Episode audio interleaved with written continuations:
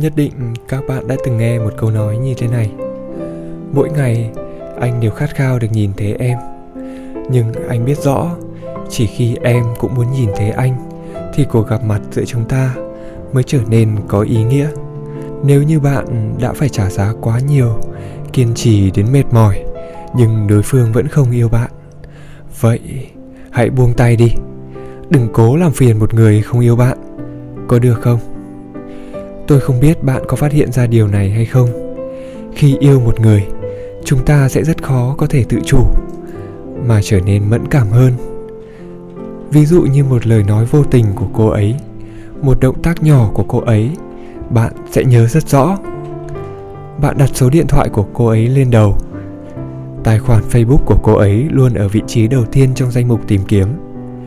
Nhưng bạn lại chẳng mấy lần được cô ấy chủ động like hay nhắn tin bạn đã chủ động rất lâu rất lâu rồi.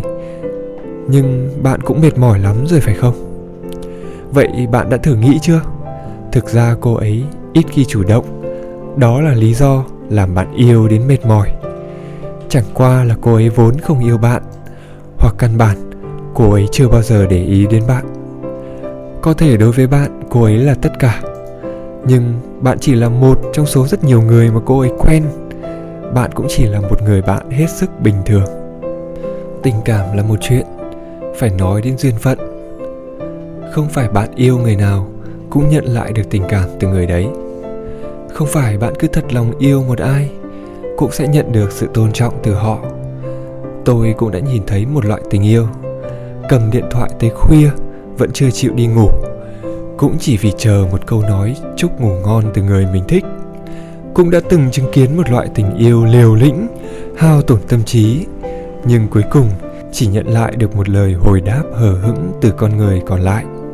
Có người đã từng nói, nếu người ta không yêu bạn, thì bạn làm gì cũng sai cả.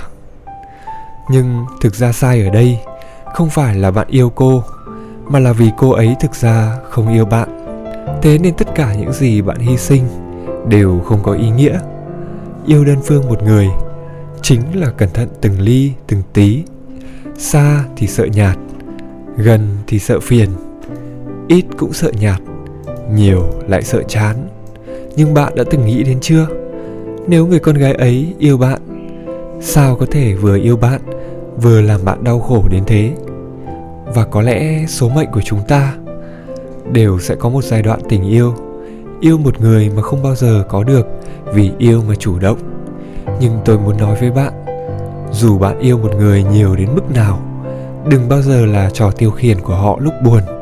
Cũng đừng hạ thấp bản thân tới mức dễ dãi mà lấy lòng một người không yêu bạn. Nếu cô ấy không yêu bạn, thì bạn cũng đừng cố mà làm phiền người ta.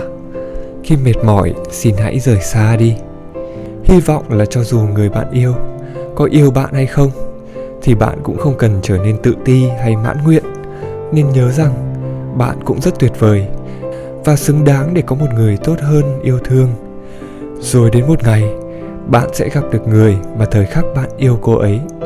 Cô ấy cũng sẽ yêu bạn thật sâu đậm. Và nếu bạn đã chủ động rất lâu rồi mà vẫn chưa được hồi đáp, thì hãy buông tay đi.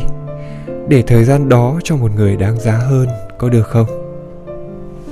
Chẳng ai có thể hiểu nổi được trái tim khi đã lỡ yêu rồi, chỉ biết trách bản thân đã mù quáng chót yêu một người vô tâm.